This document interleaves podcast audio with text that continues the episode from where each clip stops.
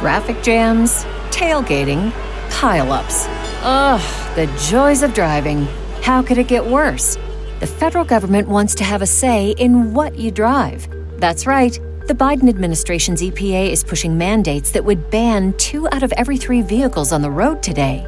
Don't let Washington become your backseat driver. Protect the freedom of driving your way. Visit EnergyCitizens.org. Paid for by the American Petroleum Institute. Hi, it's Basia. Usually I'm here on the Slow Newscast where each week we bring you a new investigation. But this week I'm also moonlighting on another of our tortoise shows. It's called The News Meeting, and like the Slow Newscast, it's also about trying to better understand the important stories around us. In it, we open up the conversations that we have all the time in our newsroom about what's important and why, and what should lead the news. It's the very kinds of conversations that ultimately decide what kind of stories we tell on the Slow Newscast. The format of the news meeting is that three journalists pitch one story that they think matters most that week, and the editor, this week it's me, decides which one should lead the news. So we thought you'd like to hear it, and if you want to hear more episodes, you can find the news meeting wherever you get your podcasts. And before we start, I should just say that we've collectively decided to steer away from the ongoing story about Huw Edwards after his wife issued a statement confirming that he is the BBC presenter alleged to have paid a young person for explicit photographs. The police say that there's no case to answer and he is currently in hospital with serious mental health issues. But we've decided not to cover it here because we released a special episode of the news meeting about this story on Tuesday and we covered it on Monday's episode too. And today we want to focus on some of the other big stories from the past few days. So let's get on with things. From Tortoise, welcome to the news meeting a pay increase for public sector workers. We are accepting the headline recommendations of the pay review bodies in full. More than 100 million Americans were under heat alerts Wednesday, with feels like temperatures in the triple digits reported in more than a dozen states. Welcome to you, Vladimir. It's great to have you here. Vladimir Zelensky was welcomed by NATO for the first time as an equal. He wants full membership, but that's impossible while Ukraine's at war. This is such dramatic news. I mean, this is a man who has embodied BBC values, has been the face of the BBC, has held viewers' hands through so many of the kind of momentous, significant parts of our nation's history. When you're ready to pop the question, the last thing you want to do is second guess the ring. At Bluenile.com, you can design a one of a kind ring with the ease and convenience of shopping online. Choose your diamond and setting. When you find the one, you'll get it delivered right to your door. Go to Bluenile.com and use promo code LISTEN to get $50 off your purchase of $500 or more. That's code LISTEN at Bluenile.com for $50 off your purchase. Bluenile.com code LISTEN. Even when we're on a budget, we still deserve nice things. Quince is a place to scoop up stunning high end goods for 50 to 80% less than similar brands. They have buttery soft cashmere sweaters starting at $50, luxurious Italian leather bags, and so much more. Plus, Quince only works with factories that use safe, ethical, and responsible manufacturing. Get the high-end goods you'll love without the high price tag with Quince. Go to quince.com/style for free shipping and 365-day returns. Hi, I'm Gemma Ware, host of the Conversation Weekly podcast. Each week, I get to speak to some of the smartest people in the world as they connect their new research to the biggest news and issues of today. You'll get a bit of everything from how women are changing North Korea, to the emerging science of interoception, our sixth sense, to the importance of intellectual humility. Follow the Conversation Weekly for new episodes every Thursday and read more stories direct from academic experts every day on theconversation.com.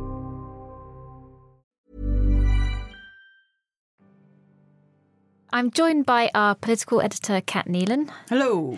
Uh, our reporter, Claudia Williams. Hello. And our reporter, Stephen Armstrong. Hello. Hello, welcome. Um, so, you're each going to pitch a story from the past few days that you think really matters and then we're going to discuss each one, and then I'll pick which one leads. Some of you have also been writing to us, and later we're going to talk about one story that a listener felt that we had missed last week. And if you feel strongly that we've got it wrong or that we're missing something, then you can write to us. We'd love to hear from you. Newsmeeting at tortoisemedia.com. Okay, so let's start with long stories short.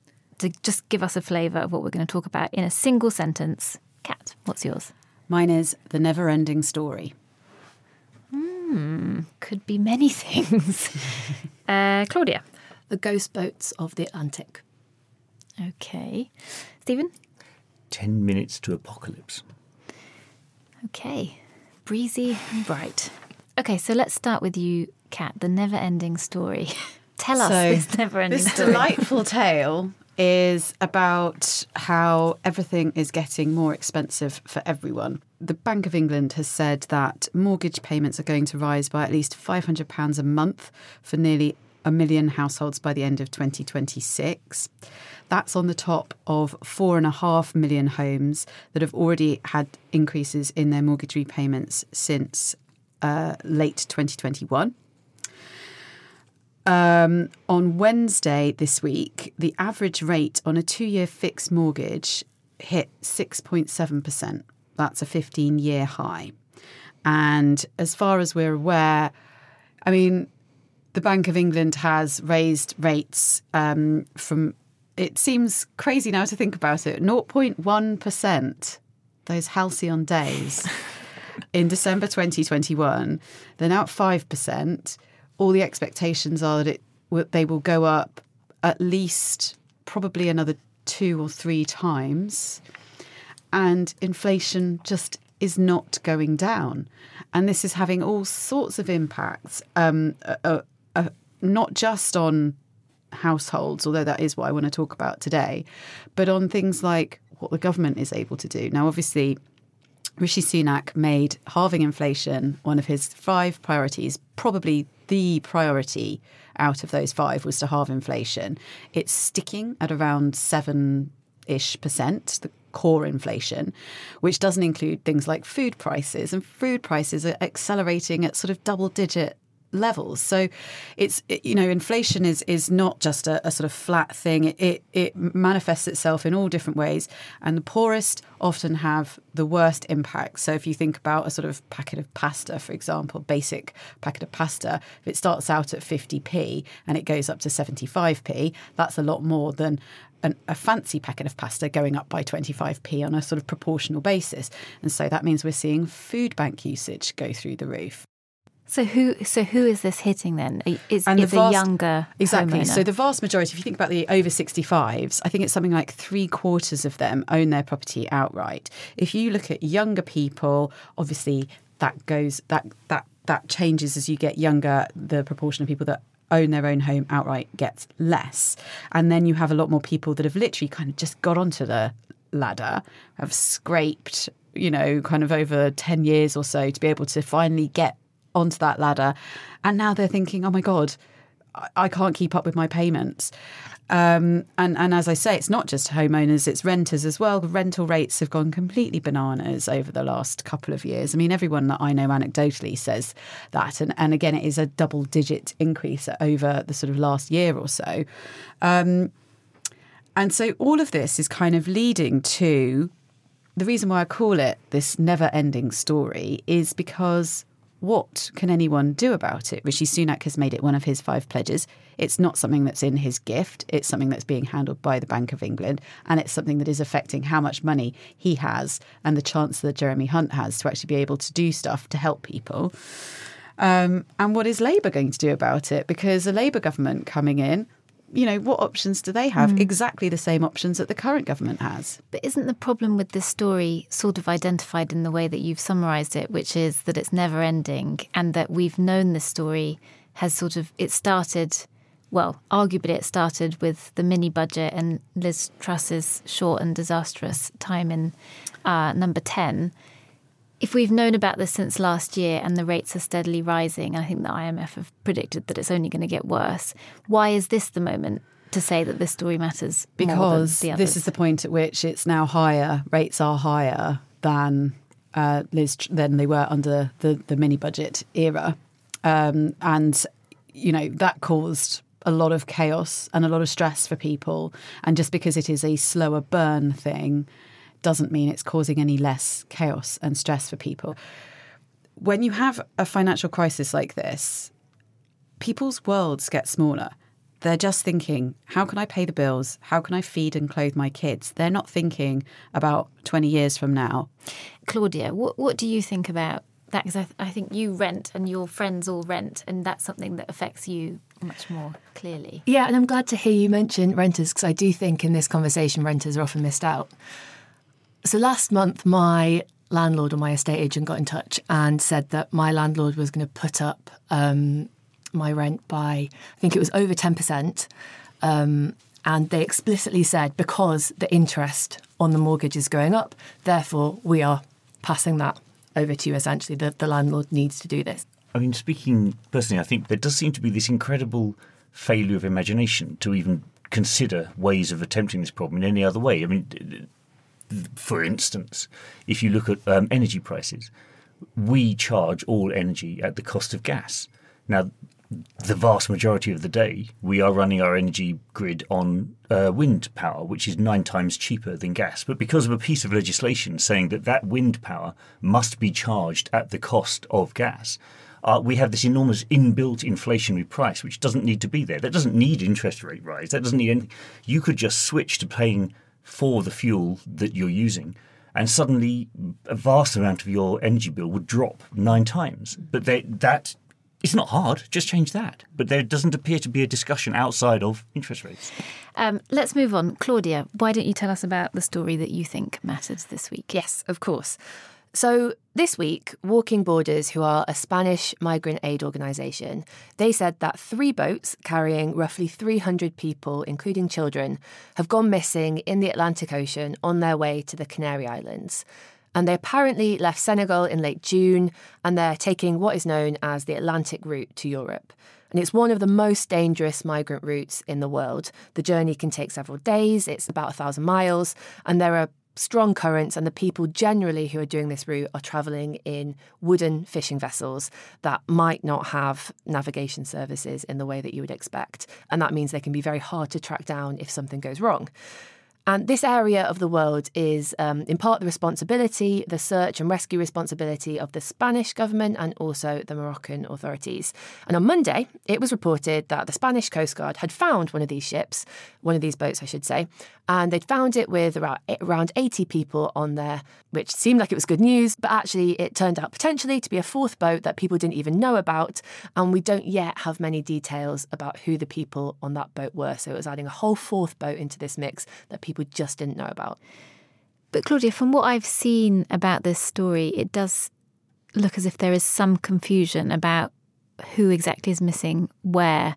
Some people have denied that that's even happened, even beyond the revelation of that fourth boat. Is that right? Yes. And that is where this story gets quite complicated, I think. So, the Senegalese government disputes this whole version of events, and it says that these people are no longer missing. And that in fact, 260 people um, were found alive by the Moroccan authorities earlier in the month before the Spanish Coast Guards even started looking this week. Now, Walking Border, the aid group I mentioned, they disagree and they say that these are not the same people. And um, at the time of recording right now, they say that these people are still missing. They say that, according to data, information provided to them by the Moroccan authorities, um, 200, the 260 people who were found they relate to different boats. So they're quite clear. They believe these to be different different people, um, and that is what has really grabbed my attention about this story, which that this this is um, this is a commercial airplane's worth of people, right?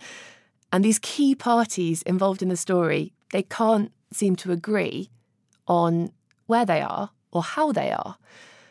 And I think that we hear quite a lot about migration to Europe via the Mediterranean, and we hear less so about the Atlantic route. And that is in part because fewer people take it. Um, but it is twice as deadly. Nearly 800 people have died or gone missing in that strip of ocean um, so far this year. But the data and information that we have is most likely an underestimate.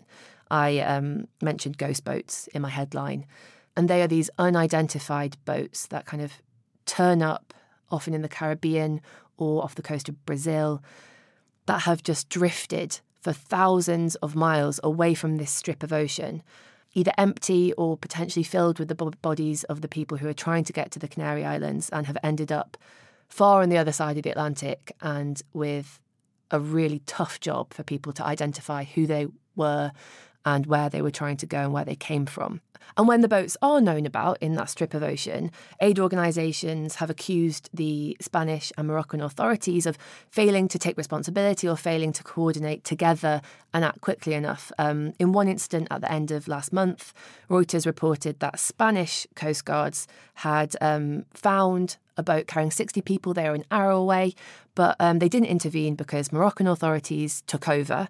Um, but Moroccan authorities didn't send a rescue ship for another 10 hours. So that boat of 60 people, recent reports are saying that 30 of them died. And this, to me, is a problem that seems like it is only going to get worse on the micro level because there's been an uptick in people making this specific crossing compared to this time last year. Um, and also on the macro perspective because the bigger picture forces driving this story of migration around the world, they are not going anywhere. I'm curious what you think our job as journalists here is beyond reporting the facts because I'm struck by, you know, a couple of weeks ago, I think it was 3 weeks ago now, in within the same 7 days the Titan submersible mm. went missing. Um, obviously this was the five uh, men in the submersible who were going down to look at the Titanic wreckage, and there was an enormous international response to find them. And just a few days before, a, a vessel had sunk with 800, I believe, people on board, um, off the co- 50 miles off the coast of Greece, and there was a big there was big criticism about how those two cases were covered. That the every single minute, second of the Titan recovery was covered, and arguably the migrant boat that that ended up sinking in, with a huge loss of life wasn't covered in the same way. What do you think that's a sign of? Where's the problem there, do you think? So I think this highlights maybe one of the fallacies in what we were told about that that Titan story, which was the reason it's such a big deal is because it's minute by minute.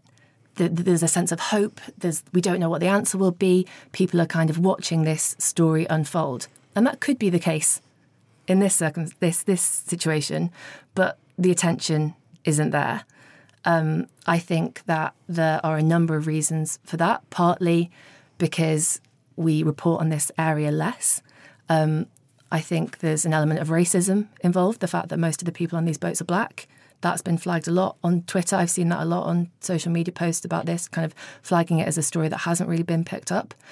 Uh, but I do think the reason why I think specifically, I suppose my pitch for this to be because because it's hard, right? As journalists, the problem with this story is it's going to keep happening. And how do you? The kind of job for us to work out is how do you tell that story in a way that makes people care, and how do you tell that story when it's going to keep happening, which mm. can feel sometimes a bit hopeless. And I think this one for me at this point in time feels like there is still an element of the search and rescue. So there is that there is an element of hope.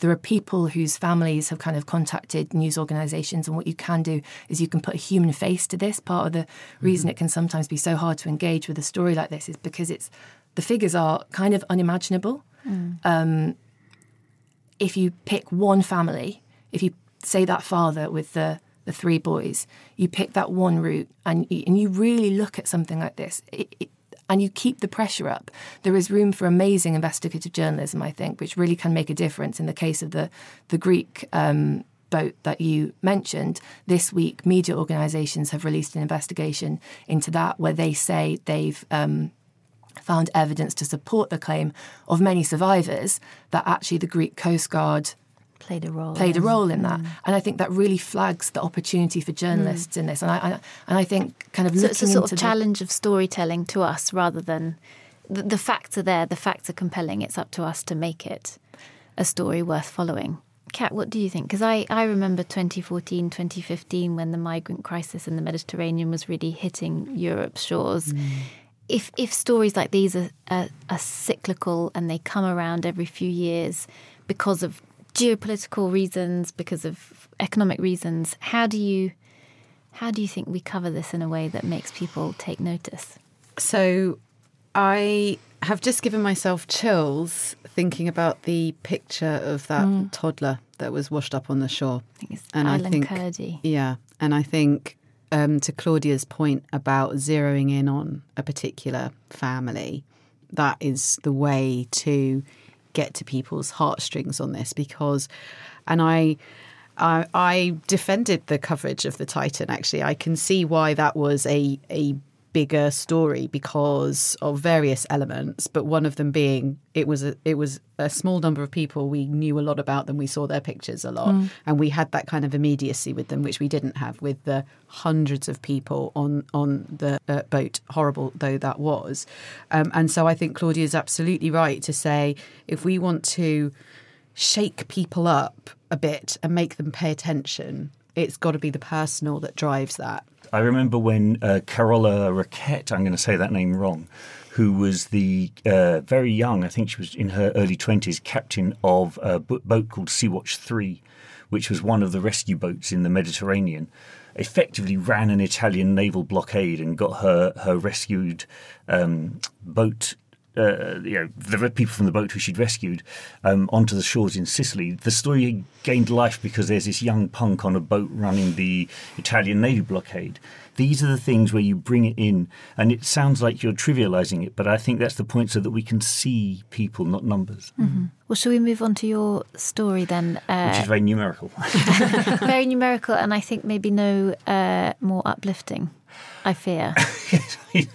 so the reason I said, I mean, I was perhaps a little wrong with the 10 minutes, but I wanted to portray this as a disaster movie, and it does feel a little bit like that you get these little signs at the beginning of the film, and the heroes noticing the little signs, the aliens are coming, but no one else particularly notices. And it's only when you start to put the signs together that you realise what's going on. And there's been some reporting this week of isolated weather events in the United States of America. The one particular story has been about Phoenix, Arizona, where the temperature has been incredibly high. It's been somewhere in the order of about 110 degrees Fahrenheit, which in real temperatures is 43 degrees C. And the what this has meant is that to just go jogging, you can't go jogging after 4 a.m. because it's too hot, it's dangerous. Your body can't function at what they call the wet bulb temperature of 35 degrees C. Now, that is a complicated thing. It's to do with humidity. Like drier temperatures, it can operate higher, humid temperatures, you operate lower.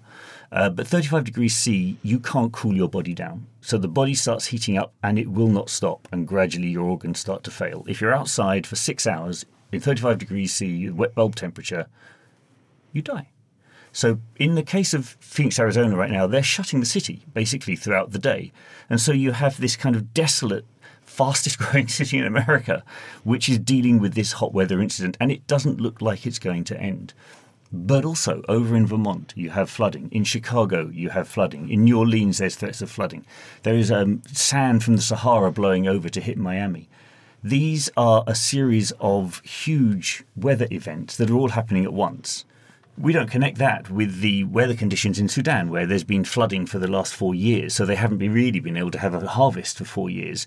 And then when people fleeing the lack of food in Sudan turn up on our shores, going back to the boats, we are told that they're drug dealers.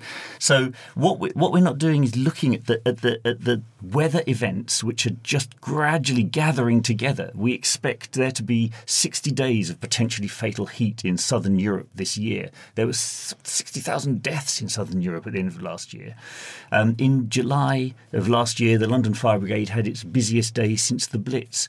These things are all connected. They are all inextricably connected what we are right now is at the beginning of something called El Nino. So there is a weather pattern over the Pacific. The cold pattern is El Nina, and then the hot pattern is El Nino. And each one lasts three years. This is the beginning of a three year period of increasing heat. And we this is the beginning. And we're reaching a point where there are fatal temperatures in the United States of America, coupled with fatal flooding in the United States of America. We know more about that because they've got a better media system than they do in sub Saharan Africa. But it's in sub Saharan Africa that people are dying as a result of this. Claudia, did you, when you were um, thinking about the story of migration along the Atlantic route, did you look at whether climate change was one of the push factors that might be encouraging people to get on those boats? Yeah, I did. And I think at the moment, most of um, climate driven migration is actually internal um, within Africa, but also kind of around the world. That's generally internal and it's moving to be cross border. Um, And so, actually, it's something that you, you mentioned drought driven migration, but that's something that could triple this century if we continue as things are, and particularly in um, sub Saharan Africa, Central and South America, and South Asia. It's really interesting because I feel like all three of these stories that we've talked about today are, are these are the types of stories that are enormous, slow-moving, tectonic kind of news stories that are rumbling always in the background. And the challenge for us is to find the moments in which we can dig into them and bring them to the surface. The issue of climate change, migration, and financial policy and inflation feel like the sorts of things that are always bubbling away in the news. And the challenge is at what point do you say, this really matters at this moment? So, should we go around? Cat, what do you think should lead this week? Um, well, I always have a natural aversion to climate change stories. No offense, Stephen. Just because you don't um, like the apocalypse. Uh, it terrifies me, uh, understandably. Um, I. Uh, I always want a news story, and perhaps this is my failing, actually. I want there to be a sense of agency. I want there to be something that I can think, right, that's wrong. I need to do something about that, or we need to force some change on that. And the problem with climate change, I feel, is just it's so overwhelming. I don't know what we can do about it, what me as an individual or even us as a society can do about it. It's a global issue. We've talked about it ad nauseum. The people that know what they need to do know what they need to do. They aren't doing it, or if they are, it's not enough. And and therefore, I'm left feeling like, great, we're all going to die. That's good. So, so not that one. So by default, oh, it's a hollow win.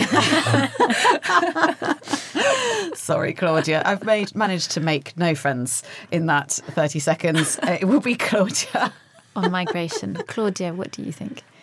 Uh, I actually really don't know, and that is for the the reason that you say that these are two big issues that are sometimes hard to grab hold of. I agree with what you say about climate stories. I, what I actually like about this story, firstly, I think the the framing of the film is very useful. Um, but weather patterns are really visual, and the imagery mm-hmm. of the flooding and the heat, and even you know you're talking about the the temperatures and things like that. I can feel it. It's very visceral, um, and it's one of the really clear examples of how this is going to impact all of us. So I think for that reason, I've talked myself out of something that I instinctively feel impacts huge numbers of people in this country, including me. and maybe just because I've heard that story, I, th- I, think we've heard actually all of these stories mm. a lot. And the visual element of um, climate change makes me think that this is the time for that story. We haven't heard your story a lot, which is the other reason to have it. We haven't heard about these ghost element. ships and yeah. Well, I couldn't possibly comment. yes, you're not allowed to vote for your own. Stephen, what do you think? Well, I think these are all the same story. And I think they are my mm. story, of course. but, I think that's winning by default, yes. which I'm not sure is allowed. Yeah, I know it's I'm cheating, really. But I'm personally more directly affected by the mortgage one. But um, I do think that the boats, I'm emotionally entangled in that boat story in a way that I find deeply unsettling. So I'm going to go with the boats. Okay, all right. Well, I'll try and mm, figure out what I think. So, I think they're all really compelling arguments this week. And I think what's interesting is that we know the story that has led the week, and we've purposefully not chosen it because we've covered it already, which is the BBC Fiore and the BBC presenter. And so I think we've naturally landed on three really big, slow moving stories that you've all made really compelling arguments for why this is the moment to look at them. I think despite also being personally affected by mortgages and, and rents, in fact, everyone in this room is, I think that I, I'm not sure this is the moment. I know we've reached a milestone, which is a, a 15 year high in mortgage rates. I know we had the IMF warning this week that says it's going to get a lot worse. Um, but I think that's been, we've known this story is coming our way since autumn last year. And, and I think the material conditions. We're going to peak at 5%. it, it's true that it will go up another percent. It may even be worse than that. And I think you're right to argue that this is a, this is the type of story that directly affects people, and therefore we should take notice of it. But I was I'm not sure that this is the moment it leads. Um, sorry, Cat. You look very disappointed in me. I'm so used to coming third. um, and then, somewhat controversially, maybe because James is away and I'm just the, the substitute today, um, I actually think that in second and, and first place is a combination of the two. Ooh, I'm not I'm not messing with the system too much, but I think I think that Claudia I would lead with with the ships for two reasons. One is because I think that we are as you say, at the beginning of a new phase in the migration cycle, and this is all about to get a lot worse. And I think there is a challenge to us as journalists to figure out how we're going to report this, because as Stephen made the point, this is only going to get worse because the big thing that is underpinning all of this is climate change and a climate catastrophe. And if we cannot figure out how to make each of these stories matter to us now in the present, then we've got an even bigger reporting problem coming for us in the future. I think I'm particularly, I think those two things are connected. Stephen, I would say that the thing that sort of tilted me towards Claudia's story is that you made the good point that the problem with covering migration is that it can feel faceless and and without sort of a human story and then I felt that you pitched a sort of a, a networked story that was happening all o- around the world. And I think to Cat's point, it's really difficult sometimes to make to pick a way through how overwhelming that is. The movie trick didn't fool you then. The movie trick was very good, but it, it didn't quite get me there. So I think my running order would be the ghost ships as a way of telling the story of what is coming for us and figuring out how do we understand migration and what's coming for us in the future. Um, and I think, particularly when you set it against the story of the Titan, I know that's not a fair comparison, but I think what you said about, you know, the conditions of that mystery making people want to follow it, why then would we not follow a very similar mystery um, that's happening on a bigger scale? I think in, in sort of close second is is how climate feeds into that migration story, and then in third uh, is mortgages and inflation. Before we finish, I said at the top of this podcast that we'd had a letter from a listener who said that we had missed something uh, last week. And she's called Jenny. She's from Edinburgh. And I think it's worth us just quickly talking through what, what she said. So uh, she wrote to say, Thanks for your excellent podcast, which has quickly become one of my must listens. Oh, thank you. So we will include the praise. Um, but she said, Respectfully, I think that you missed a major story this week. It's Mhairi Black, isn't it? Yes. Yeah. But she said, respectfully, I think that you missed a major story this week. Mhairi Black MP deciding not to stand for election to the UK Parliament again is a significant development. Her rationale that she finds it a sexist, archaic place to work that's heavily implied to be bad for her mental health speaks to the health or otherwise of our democracy. I found it powerful and a bit of a wake up call that she mentioned the murder of two MPs in her statement and her family's fears for her surely a major moment in a country that ostensibly wants more young female working class MPs. I'd love to hear your take on this story. Cat, political editor, what do you think?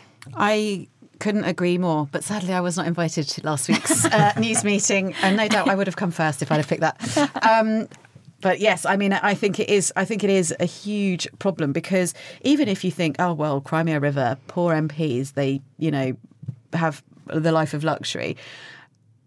This is this has repercussions for our democracy because I look at that and think there's no way in hell I would want to be an MP and a lot of other people are doing the mm. same and particularly for women. And we are kind of going through a bit of a sort of a, a backward step. You know there were a lot of initiatives to try and get women into parliament they are struggling now because people look at that and think, why would I do it? Okay, £80,000 is a lot of money, but to high achieving people that you might want to attract, it's not that much. Lots of people say they have to take a pay cut to do it. So they're doing it ostensibly for public service.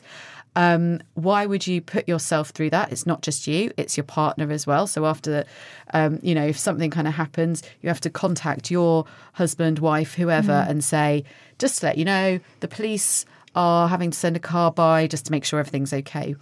Well, thank you, Jenny, for writing in and uh, telling us about that. And thank you to you three, to Cat, Claudia, and Stephen. Thank, you very much. Thank you very much. If you disagree with my decision this week, or you've got a story like Jenny does that you think should be leading the news, or you think that we should be discussing, do send us an email at newsmeeting at tortoisemedia.com. James, of course, will be back for another episode as usual on Monday. Thanks for listening. Tortoise.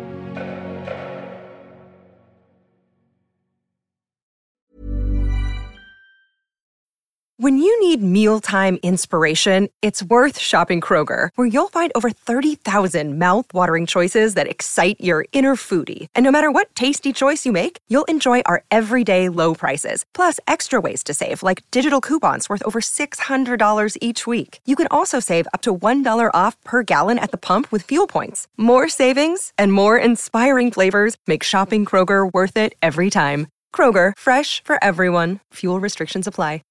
How do you solve a crime in reverse when you believe that someone was murdered but have no clue who the victim was? We have to do our job and we have to find out who did they kill? If it's possible. How are we going to do that? I'm Jake Halpern, and this is Deep Cover The Nameless Man. Listen on the iHeartRadio app, Apple Podcasts, or wherever you listen to podcasts.